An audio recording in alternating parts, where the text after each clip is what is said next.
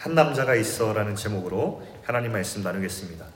제가 이제 제목을 보냈더니만 그 우리 찬이가 와 제목 이랬는데 찬이가 이어서 한 말이 근데 이 노래를 청년들이 알까요? 그런 얘기를 하는 거예요. 자, 이 노래 아는 사람 손 들어 오세요. 네, 나이가 좀 먹었다는 거고요. 네. 자, 이 제목으로 하나님 말씀 나누겠는데 여러분 그 지난 시간 말씀 보면은 이 교회의 모습이 우리 두 주간 교회의 모습 살펴봤는데 교회가 참 따뜻한 곳이었습니다. 예, 교회가 되자마자 교회 안에 일어난 내부의 모습들이 얼마나 따뜻했는지 마치 작은 하나님 나라 같았어요. 서로 배우면서 또 배우고 나니까 하나님의 사랑이 차오르니까 서로를 돌보기 시작하고 또 함께 모여서 떡을 떼면서 깊은 교제 가운데 나, 나아가면서 은혜를 고백하며 서로 격려하는 그런 따뜻한 작은 하나님 나라 같은 모습이 이 교회 안에 존재하게 되었습니다. 그런데 교회는요, 우리끼리 있으면 참 좋아요, 솔직히 말하면. 우리끼리 서로 이해하고 서로 교제하고 서로 격려하면 참 좋은데 근데 하나님께서는 늘 이 따뜻한 하나님 나라 같은 교회를 경험시킨 우리들을 차갑고 냉정한 세상 가운데로 부르십니다. 에베소서 1장 23절 보면 여러분 예전에 제가 에베소서 강의를 사도행전 전에 했는데 1장 23절에 이런 말씀이 있었어요.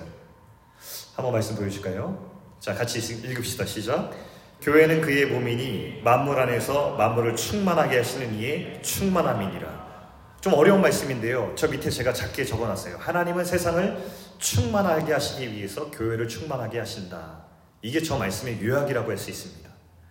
그럼 제가 그 충만을 그때 설교할 때 설명할 때 충만은 흔히 우리가 어, 가득 찬 것을 의미한다라고 어, 생각하지만 충만의 원래 의미는 가득 차서 넘치는 것을 말하는 거예요. 하나님의 교회를 향한 계획이 뭐냐면 저 한 구절에 요약되어 있는데 먼저 교회를 가득 채우셔, 채우시되 넘치게 하셔서 그 넘친 하나님의 사랑으로 세상을 치유하는 교회. 이것이 하나님의 꿈입니다. 제가 이제 이걸로 예를 들려고 하는데 이런 거예요. 자, 이 쟁반을 세상이라고 하고 이 컵을 교회라고 치자고요. 에베소서 1장 23절의 말씀은 이거예요. 충만이라는 개념이 이 물을 가득 채울 때에 이게 아니라는 거죠.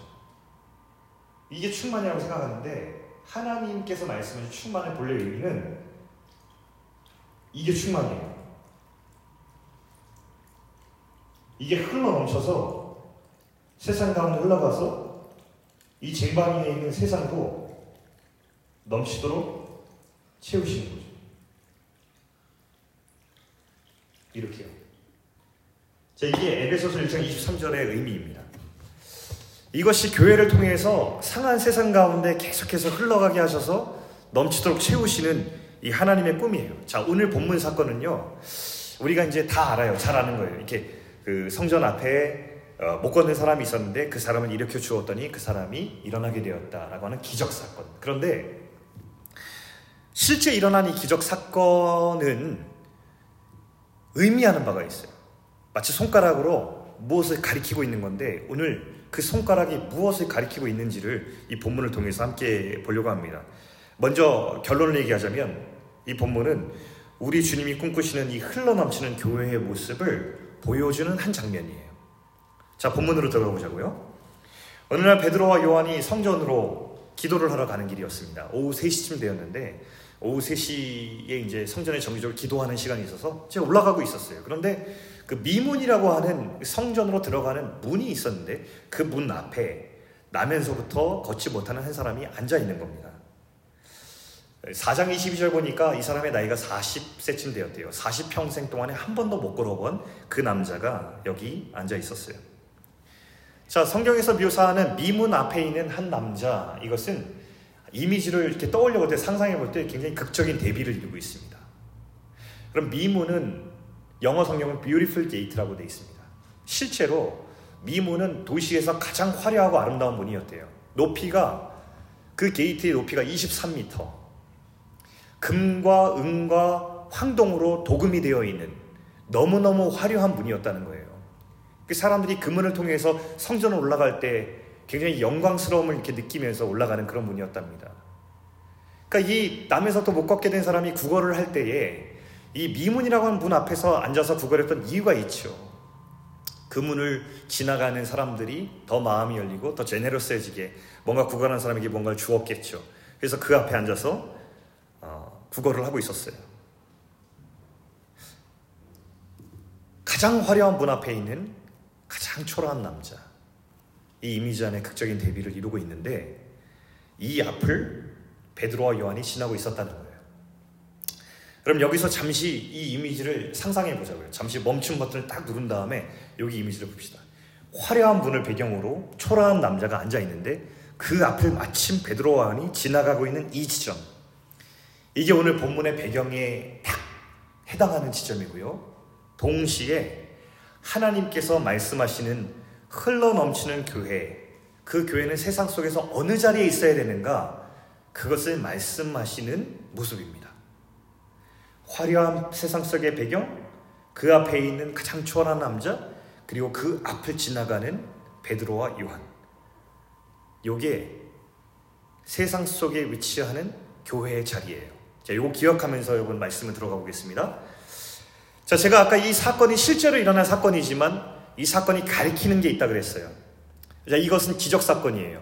못 걷는 사람이 일어났어요. 그런데 성경에서 이 기적 사건을 보여주는 이유는 너무나 많은 기적이 있었지만 이 사건을 특별히 사도행전에 기록한 이유는 뭐냐면 이 사인 때문에 그래요.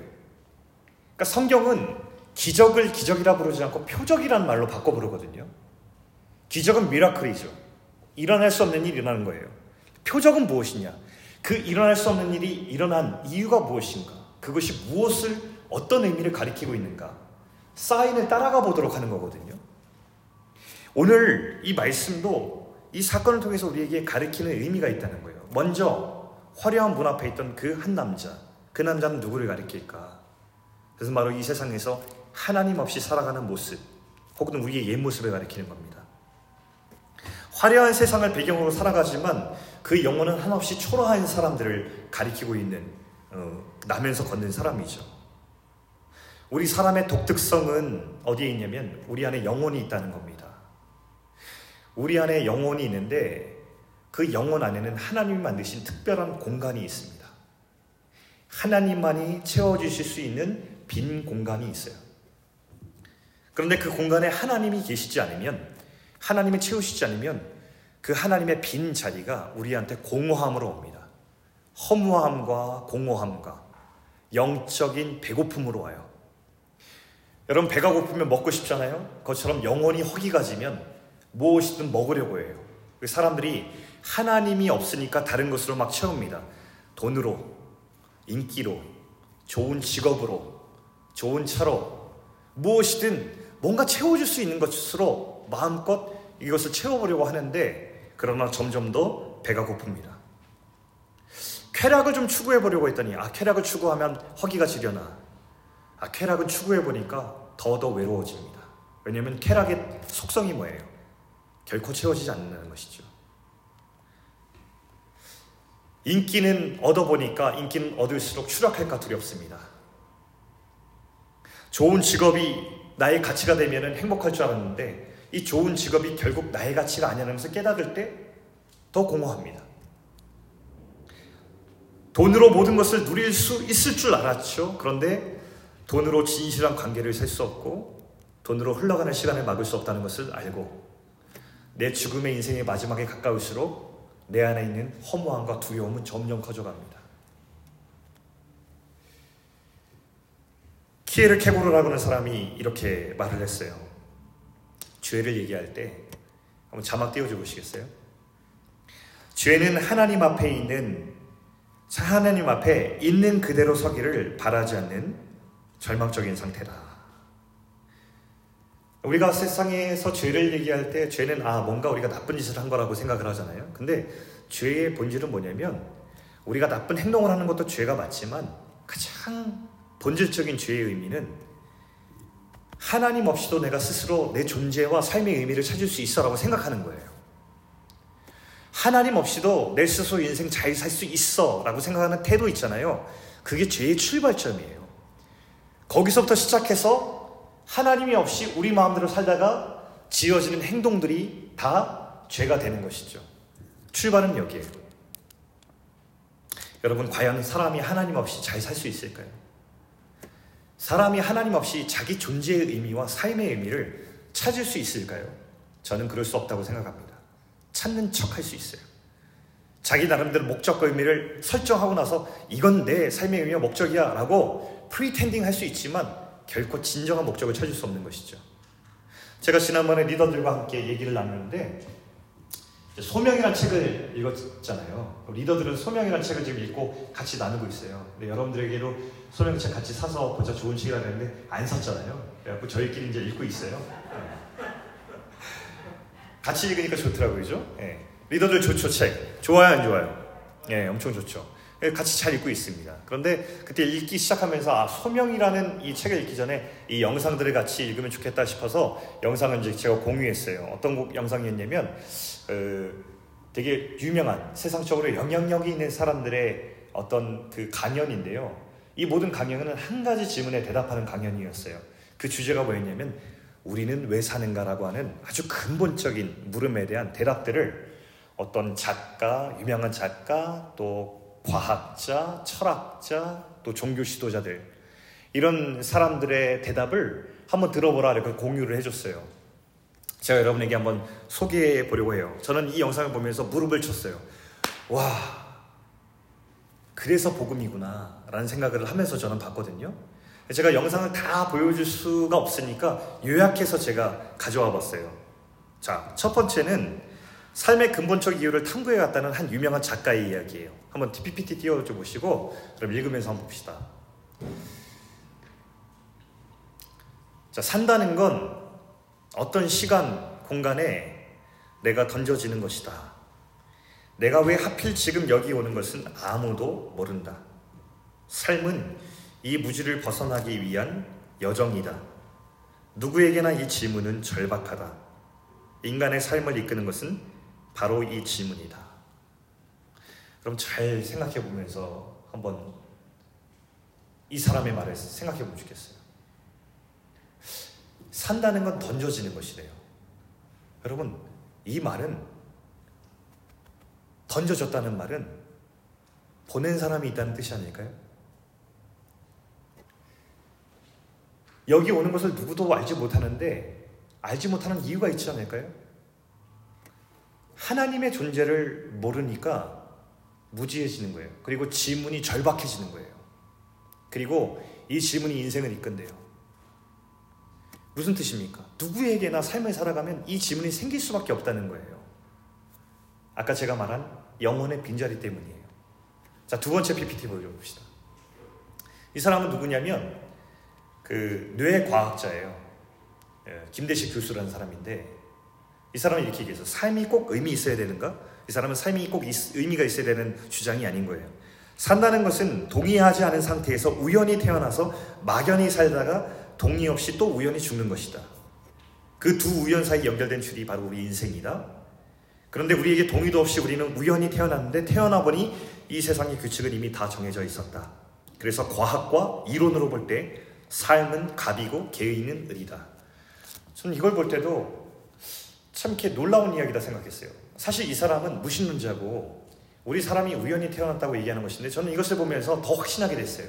아, 우연이 아니고 우리는 하나님께서 지으셨구나라는 것을 더 확실하게 느끼게 되었어요.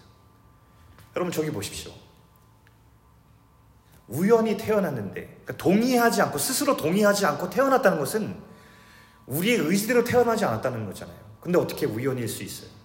더 중요한 사실 보세요. 저 사람의 말을 인용해 보면 내가 동의하지 않고 우연히 태어났는데 내가 태어난 이 세상은 이미 질서가 다 잡혀 있었대요. 뭘 의미하는 거예요? 저는 이것이 우연이 아닌 이 세상이 창조되었다는 것을 강력히 주, 가리키는 주장이라고 생각해요. 그런 근거라고 생각해요. 여러분 그렇게 느끼지 않으세요? 자, 세 번째 한번 봅시다.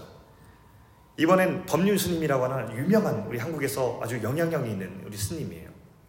이 지혜 있는 분이거든요. 이분이 한 예능 프로에서 이렇게 답했어요. 우리는 이유가 있어서 태어난 게 아니고 태어났기에 이유가 생긴 것입니다. 이유가 없는데 자꾸 물으면 허무해지니 주어진 삶을 어떻게 살 것인지 스스로 선택해야 합니다. 자꾸 왜 태어났는지 질문하면 거기서 빈 공간을 발견하게 됩니다. 그러면 삶의 무의미를 느끼고 절망합니다. 그러니 생각하지 말고 스스로 삶을 정해서 사세요. 이렇게 얘기한 거예요. 근데 저는 이 얘기를 들으면서 다른 결론을 내렸어요. 그러므로 하나님이 필요하다는 결론이요. 그럼 보십시오. 이 스님이 얼마나 우리 하나님 없는 사람의 상태를 너무나 잘 설명해 주잖아요. 질문이 생길 수밖에 없는 거예요. 사람의 인생은 왜 영원히 비어 있으니까.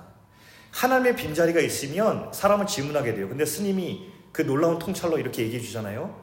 사람의 빈자리에 대해, 사람의 그, 어, 왜 태어난지에 대해서 그 근원을 자꾸 질문하면 거기서 뭘 발견한대요? 우리의 빈 공간을 발견한답니다. 그리고 그 빈 공간을 발견하면 사람은 절망하게 된대요. 여기서 사람이 하나님이 필요한 이유가 생겨나는 거예요. 자, 마지막. 여러분, 이분 알아요? 인도의 현자, 전 세계의 지혜자로 추앙받는 사그두, 아, 사드구루라고 하는 이분인데, 이분은 뭐 서부사계에서 미국 투어 한 번은 엄청난 사람들이 모여서 이분의 지혜를 듣기 위해서 모인답니다. 이분은 이렇게 얘기했어요. 삶에는 어떤 의미도 없고 의미를 가질 필요도 없다.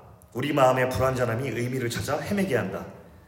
목적이나 의미가 없으면 정신적으로 삶에서 괴리가 되어 있다고 느끼게 된다. unconnected 되게 느끼게 한다. 그래서 사람들은 스스로 목적을 만들고 스스로 의미를 지닌다. 그리고 이말 되게 중요해요. 온 우주를 관장하는 하나님이 이 작은 지구에 사는 행성의 당신 한 사람의 존재를 모른다면 어떡할 것인가? 하나님이 당신을 향한 계획이 없다면 어떻게 할 것인가? 이런 질문으로 마치거든요. 이 사람이 이렇게 얘기하는 거예요. 우리 사람의 마음에 불안전함이 있는데 그 불안전함은 왜 그렇게 느끼는가? 사람은 누구나 unconnected 되었다고 느낀대요. 그렇죠, 여러분. 이게 뭘 가리키는 거예요? 우리가 원래 무언가에 connected 되어 있다는 것을 반증하는 거예요. 원래는 connected 되어 있는데 이게 unconnected 되니까 이 마음의 불안전함, 이게 뭐예요? 마음의 빈 공간을 말하는 거 아니겠어요? 이 사람이 조롱하는 투로 뉘앙스를 이렇게 얘기했어요. 우리 크리스천들을 아마 조롱하는 뉘앙스였던 것 같아요. 하나님에게 목적이 있다고? 온 우주를 다 만드시고 우주를 다스리시는 그 위대하신 하나님이 수많은 갤럭시 중에서 한 갤럭시 안에 있는 작은 태양계 안에 있는 그 작은 지구란 행성 안에 있는 그 작은 당신한 존재를 하나님이 아신다고? 이렇게 조롱하는 듯 얘기했어요.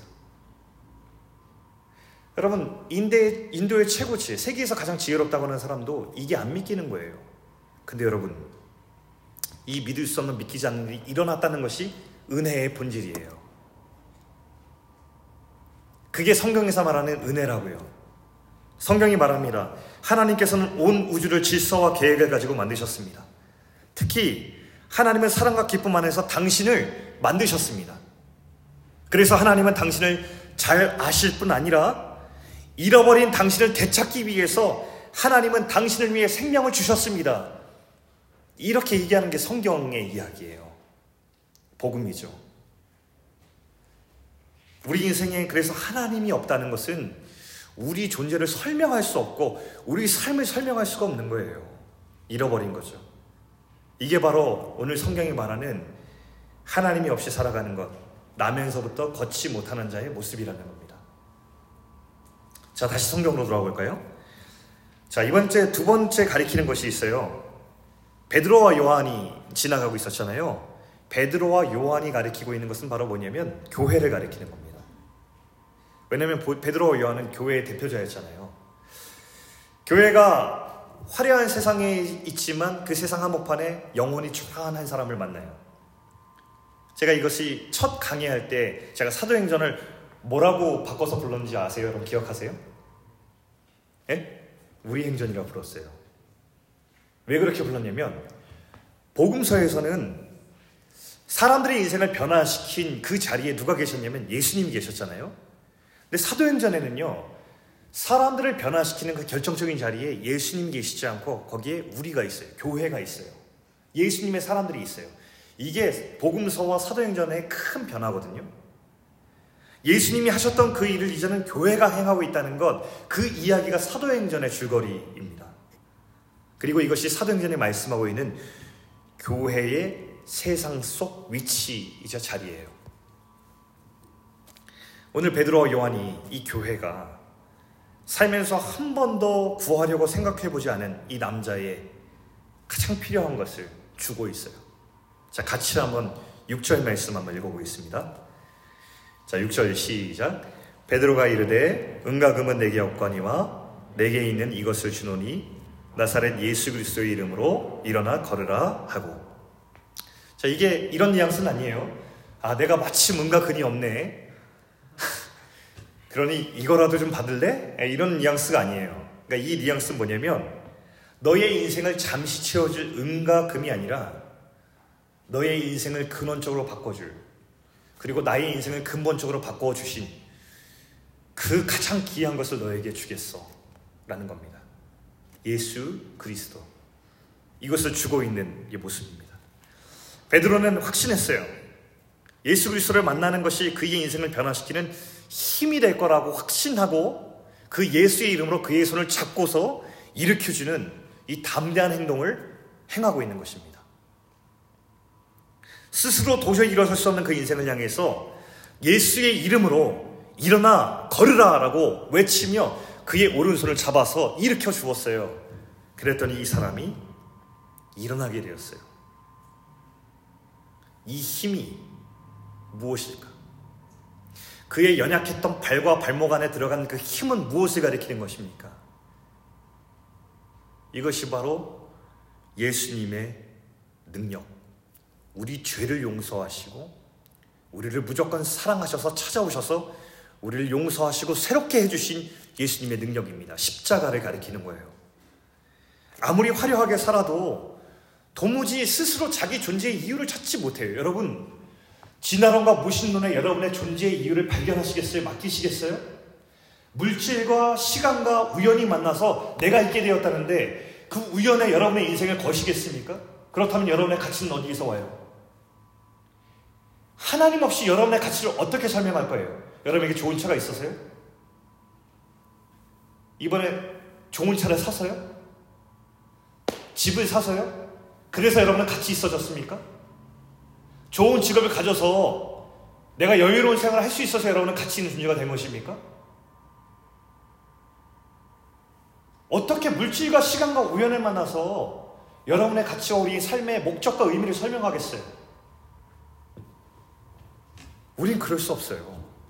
하나님을 만나지 않으면 예수 그리스도 아니고서는 우리 인생을 설명할 수 없는 존재들입니다. 그런데 그런 삶의 의미도 잃었고 자기 존재의 이유를 몰랐던 방황하는 우리들을 찾아오신 예수 그리스도 십자가가 바로 예수 그리스도 그분의 이름이라는 것입니다. 그분이 스스로 도저히 일어날 수 없었던 평생 한 번도 잃어본, 잃어본 적이 없는 주저앉은 화려한 배경을 가지고 있지만 주저앉아 있었던 우리를 일으켜 주셨습니다. 그게 바로 예수님의 은혜라는 거예요. 여러분, 예수님의 복음을 들을 때만 우리는 절망의 자리에서 일어날 수 있어요. 자, 오늘 7절, 8절 말씀 한번 같이 읽어봅시다. 어떻게 절망의 자리에서 일어난 후의 모습이 있는지 한번 우리 보겠습니다. 자, 시작. 오른손을 잡아 일으키니 발과 발목이 곧 힘을 얻고 뛰어서서 걸으며 그들과 함께 성전으로 들어가면서 걷기도 하고 뛰기도 하며 하나님을 찬송하니 상상해 보세요. 이 사람이 일어났는데 40평생 일어나 걷는다는 것을 한 번도 경험을 못해서 그게 뭔지 몰랐는데 발목과 발목에 힘이 들어가요. 여러분 저는 이게 뭔지 알아요. 제가 예전에 머리 다친 얘기 했잖아요. 머리를 다치니까 제가 이쪽 손을 못 움직였어요. 이상하죠? 이쪽 손은 내가 어떻게 움직여야 되는지 알아요. 움직이고자 하면 움직여져요. 똑같이 이쪽 손에도 내 나름대로는 움직이려고 하는데 안 움직여요. 너무 신기하죠. 이 남자도 태어나면서 이걸 어떻게 움직여야 되는지 몰랐을 거예요. 그런데 일으켜 주니까 발과 발목에 힘을 얻었을 때 비로소 일어나게 되었는데 여러분 이 사람의 모습 보세요. 이거는 그냥 일어나 보기도 하고 걸어 보기도 하고 뛰어 보기도 했다는 게 아니라 꽁충꽁충 뛰면서 정말로 놀란 토끼처럼 그 성전으로 들어가면서 찬송하고 있는 이 한 사람의 모습을 그려주고 있어요. 이 사람의 모습에서 느껴지는 한 가지가 있어요. 뭘까요? 자유입니다, 자유. 예수님을 만나서 내가 누구인지 알고 내 인생의 의미를 얻으면 그때 우리가 자유가 있어요. 뿐만 아니라 내가 어떤 존재, 존재 인지 알고 내가 우연이 아닌 계획인 줄 알고 주님이 나를 사랑하시는 줄 알고 그 사랑이 영원한 사랑으로 나에게 영원한 생명을 주었다는 사실을 알면 이 유한한 세상에 있는 작은 것들에 내 인생이 매이지 않아요. 내 인생의 작은 절망에 쓰러지지 않고요. 내 인생의 작은 실패에 연연하지 않아요. 이 세상에 있는 사람들이 왜 이렇게 경쟁적인지 알아요? 이 세상에 있는 사람이 왜 이렇게 유한한 세상 가운데 다른 사람의 힘을 이렇게 착취하는지 알아요? 왜 전쟁을 일으키는지 알아요? 유한한 세상 안에서 유한한 힘을 내가 더 많이 가져야 하지만 이 죽기 전까지 내 삶을 더 누릴 수 있다는 조급함 때문에 그런 거예요. 그 두려움 때문에 그렇게 하는 거예요.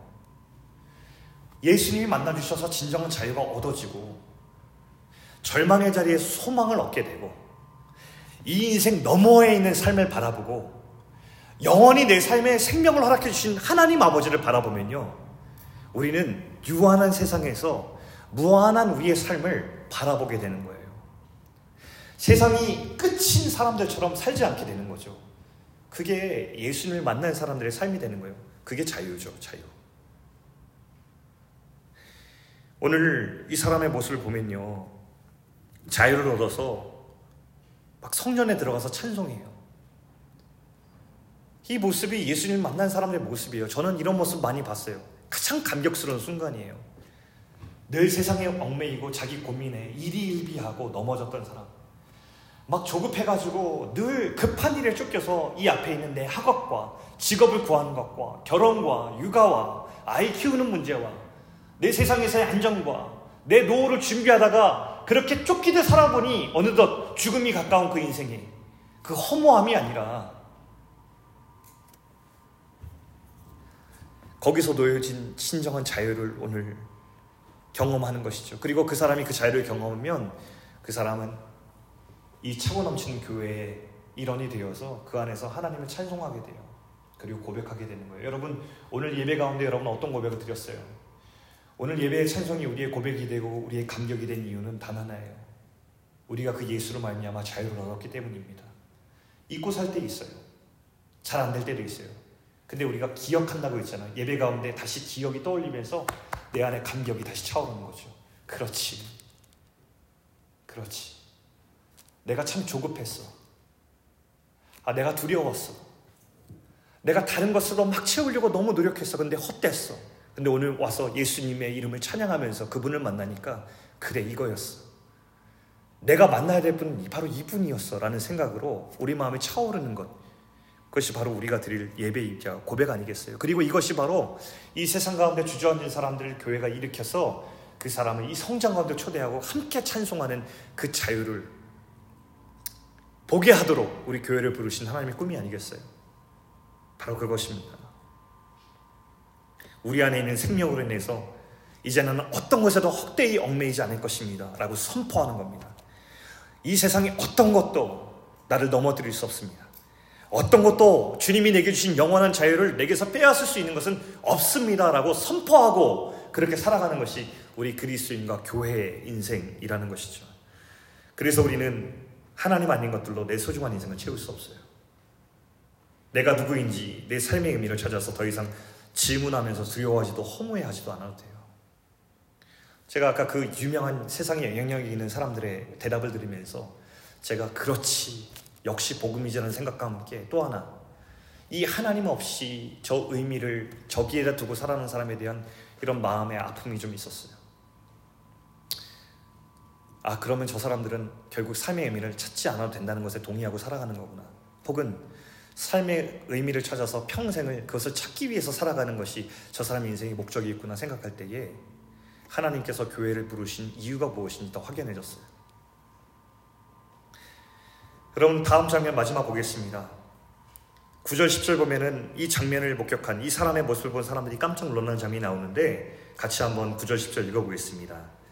자 시작 모든 백성이 그 걷는 것과 하나님을 찬송함을 보고 그가 본래 성전 미문에 앉아 구걸하던 사람인 줄 알고 그에게 일어난 일로 심히 놀랍게 아, 너무 놀랍게 여기면 놀랐는데 그 이유는 뭐냐면 그가 본래 본래 오리지널리 성전 미문 앞에 앉아 있던 남자라는 것을 알게 되었기 때문이에요. 근데 이 사람들이 놀랐던 이유는 뭐냐면 이 사람이 원래는 본래는 구걸하던 못 걷는 사람이었던 거예요.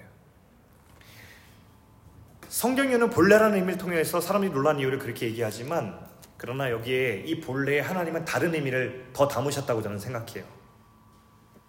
아니야. 이렇게 말씀하셨을 거예요. 너희들은 본래 이 사람이 주저앉아 있던 사람인 줄 알았지? 아니야. 이 사람 본래 하나님의 사랑과 기쁨 안에서 창조된 나의 사랑하는 아들이었어. 라고 얘기하는 게 바로 여기에 깃든 하나님의 마음이었을 거예요. 걷고 뛰고 자유롭게 찬송하는 이 모습이 본래 이 사람의 모습이었어. 라고 얘기하는 걸 거예요. 이게 하나님께서 지으신 세상 가운데 있는 소중한 한 사람 한 사람의 본래 모습이에요. 그리고 이 본래 모습으로 우리와 세상을 회복시키려고 예수님이 오신 것이고 예수님은 이 세상의 죄로 인해서 파괴되고 하나님의 형상을 잃어버린 우리를 되찾기 위해서 예수님이 십자가와 부활을 허락하신 것이죠. 회복시키기 위해서 본래의 모습으로. 이것이 하나님의 꿈이고 교회 위에 부어주시는 주님의 마음입니다. 이 컵을 보세요, 여러분. 저는 이제 여러분이 예를 들어서 지금 한 몸 부는 것으로 아 이런 것이다라는 것을 보여줬지만 원래 오리지널에 이 하나님께서 하시는 일은 뭐냐면 지금도 계속 부어주고 있는 거예요. 계속 계속 계속. 이게 교회예요. 그리고 이것이 하나님께서 교회를 세우신 이유예요. 이 장면 중에서 베드로의 손이 이 구걸하는 사람의 손을 처음 잡아서 일으킬 때 손을 딱 맞잡았을 때 그 장면을 한번 클로즈업 해볼까요? 그 손을 잡았을 때에 그를 일으킬 수 있는 능력은 예수님의 능력이었지만 그를 잡아준 손은 베드로의 손이었어요. 이게 교회의 역할이에요. 능력은 항상 예수님의 능력이 있어요. 그런데 이 땅에 교회를 세우신 이유는 그 예수님의 능력으로 이 세상을 치유하고 사랑하고 다가가줄 그 손이 어디 있는가? 그것이 교회다라고 하는 것을 말하는 거예요. 이것이 바로 교회를 통해서 하나님께서 이 세상 가운데 일하시는 방법이라는 거죠. 우리는 그래서 이 주저앉은 자들을 주저앉은 자들을 위해서 예수님의 이름으로 손 내밀어야 돼요. 우리가 특별한 사람들이 아니라서 아니고요. 우리는 어떤 사람이면 주저앉았다가 조금 먼저 일어난 사람들이에요. 교회는 어찌 보면 참 약한 곳이에요. 그렇죠? 교회는 보면 세상에 힘 있고 영향력 있는 단체도 아니고요. 재정이 튼튼하거나 조직이 잘 되어 있어서 막 돌아가는 그런 것도 아니에요. 사회적 권력을 행사하는 것도 아니에요. 이 교회에서 보면은 늘 반복적으로 이야기하는 것도 하나밖에 없어요. 그게 뭘까? 예수님의 십자가 얘기만 해요. 예수님의 십자가가 좀 화려하고 능력 있는 뭔가 막 뭔가 막 힘 있는 어떤 것이었으면 되게 좋겠는데 그렇지도 않아요. 예수님의 십자가의 핵심이 뭐예요? 죽음이에요. 그것도 되게 무능력한 죽음이죠. 한없이 무능해 보이는 죽음 그것을 계속 얘기하는 거예요. 은과 금이 능력이라고 말하고 있는 세상 속에서 교회는 참 초라하게도 죽음, 그 무능함은 죽음을 소개하면서 이것이 능력이라고 얘기해요. 근데 이 초라해 보이는 능력이 이 세상을 변화시키고 주저앉은 사람을 일으키는 힘이 되는 이유는 그것이 우리를 위한 유일한 무조건적인 하나님의 사랑이기 때문입니다. 그것을 무모해 보이고 초라해 보이고 약해 보여도 계속해서 외치는 곳이 바로 이 교회입니다. 그런데 바로 교회의 능력은 여기서 나와요. 로마서 1장 16절에 봐도 복음의 하나님의 능력이 나타난다고 했는데 그래서 사람이 다 복음을 부끄러워하는데 나는 복음을 부끄러워하지 않는다고 바울이 고백했고요. 고린도서 1장 18절에 보면은 세상 사람들은 이 십자가의 도를 되게 어리석다고 조롱한다는 거예요. 그런데 이 십자가의 도가 사실은 이 세상을 일으키는 하나님의 능력이다라고 고백하고 있어요. 중세 시대에 토마스 아키나스라고 하는 철학자가 이런 말을 했어요. 그 자막 한번 띄워줘 볼까요? 초대교회에는 은과 금은 내게 없거니와 내게 있는 이것을 주노니 나사렛 예수 그리스도의 이름으로 걸으라 라고 말하는 능력이 있었다. 그러나 오늘날 우리의 교회는 금으로 기둥을 만들고 대리석으로 바닥을 깔아 엄청난 하나님의 집을 지었다. 사람들도 많이 가지고 있다. 이제 우리에게 은과 금이 있다. 그러나 나사렛 예수 그리스도의 이름의 능력은 잃었다. 제가 신대원에 다닐 때 한 교회를 방문했어요. 신대원 때 강남에 놀러 갔거든요. 강남에서 놀았는데 신대원 신학생이잖아요. 신학생은 놀 때도 그 막 우리가 재밌게 강남역을 막 이렇게 배회하면서 놀다가 어, 노는 마지막은 수요 예배로 수요일이어가지고 그래서 수요 예배 드리러 근처 교회로 갔어요. 예배를 드려 갔는데 그 거기 화면에 이렇게 써 있었어요. 오늘의 설교자가 조엘 소네버그라고 하는 사람이 이렇게 설교자로 돼 있더라고요. 누군지 몰랐어요. 근데 예배를 드리려고 기도 기도하면서 준비하는데 예배당의 앞자리에 모자를 쓴 꼬마들이 좀 많이 앉아 있었어요. 그래서 저 친구들은 뭐지 이렇게 생각을 했었거든요. 예배가 시작되고 이제 목사님이 설교자를 소개를 했는데 조엘 소네버그라는 사람이 어떤 사람이냐면 모자를 쓰고 왔어요. 어, 저 앞에 앉아있던 꼬마들이 그 조엘이라고 하는 사람과 똑같은 형상을 하고 있었어요. 알고 봤더니 이 얼굴이 보니까 큰 사고를 당한 얼굴이에요. 이 사람이 자기소개를 잠시 했어요. 한 생후 20개월 정도 되었는데 그때 연세 고속도로에서 연세 자동차 사고가 난 거예요. 큰 사고가 나가지고 이 아이가 나왔는데 거의 수덩이가 되어서 나왔대요. 온몸이 거의 탔는데 목숨은 사, 살아, 이게 살아서 나온 거예요. 그 20개월짜리 아기가 그에 50차례의 수술을 받는데 그 수술을 받는 동안에 손과 발가락, 입, 코, 귀가 다 떨어져 나갔답니다. 그리고 그것을 성형하는 수술을 하면서 엄청난 고통과 역경을 겪어요. 그 이 사람의 인생의 이야기가 사실 살아있는 것이 기적일 정도로 많은 사람이 이 사람의 이야기를 듣고 싶어 했어요. 이제 이해가 되는 것이 이 앞에 모자를 쓰고 앉아있던 그 꼬마 아이들은 아마 조회가 비슷한 이제 사고를 당한 아이들이었던 것 같아요. 근데 오늘 조엘의 이야기를 통해서 내 인생에 좀 이렇게 소망이 있을까 해서 여기 앉아 있었던 것이죠. 조엘이 그날 이야기를 할 때 이 간단히 자기소개를 마치더니만 그 다음부터 어, 저는 아 이 사람의 인생 이야기를 오늘 들려주겠구나 생각했는데 그러지 않았어요. 간단히 자기소개를 하고 마친 다음에 나는 이런 삶이다 그러면서 한 이야기가 뭐였냐면 예수님의 이야기를 하기 시작했어요. 내 인생에 찾아와 주신 예수님, 예수님이 나를 사랑해 주신 이야기, 내가 이 모습과 이 고통 속에서도 살아 있을 수 있었던 그 이유가 되시는 예수님 이야기를 모든 청중들 앞에서 계속 하기 시작했어요. 예수님이 얼마나 은혜가 귀한지, 예수님 얼마나 놀라운 분인지, 예수님 때문에 내가 얼마나 놀라운 인생을 살아갈 수 있는지에 대해서 계속 그 얘기만 고백하고 있는 거예요. 그리고 설교의 마지막에 이렇게 말로 맺었어요. 제 모습이 이래서 전 세계에서 나를 초청해 줍니다. 그리고 나는 그곳에 설 때마다 내 안에 있는 가장 소중한 분, 어떤 것과도 바꿀 수 없는 그 예수 그리스도를 이야기할 수 있어서 얼마나 감사한지 모릅니다. 이렇게 얘기하고 내려가더라고요. 우리는 모두가 다 기대한 바가 있었어요. 그 사람을 통해서 그 사람의 인생 이야기를 기대했을 거예요. 근데 그는 자기 이야기 대신에 예수님 이야기가 조명받길 원했어요. 왜냐하면 그 사람 안에 이런 확신이 있었던 거예요. 내 인생 이야기를 통해서 잠시 이 사람들이 감동받을 수 있지만 정말 내가 하고 싶었던 이야기는 이런 인생 가운데도 찾아오셔서 나를 놀라운 인생 되게 하신 그 이름 예수 그리스도를 전하고 싶다는 열망이 그로 하여금 자기 이야기 대신 예수님의 이야기를 선택하게 했다는 거예요. 여러분, 예수님 이렇게 존귀한 분이세요. 사랑하는 우리 베이직 청년 여러분, 우리에게도 이런 동일한 은혜가 있어요. 당연한 듯 여기지만 당연하지 않은 이야기가 있어요. 여러분 인도의 최고의 한자가 믿을 수 없대잖아요. 어떻게 그 위대하고 우주를 다스린 그 분이 이 작고 작은 행성 가운데 있는 그 작은 한 사람을 알겠냐는 거예요.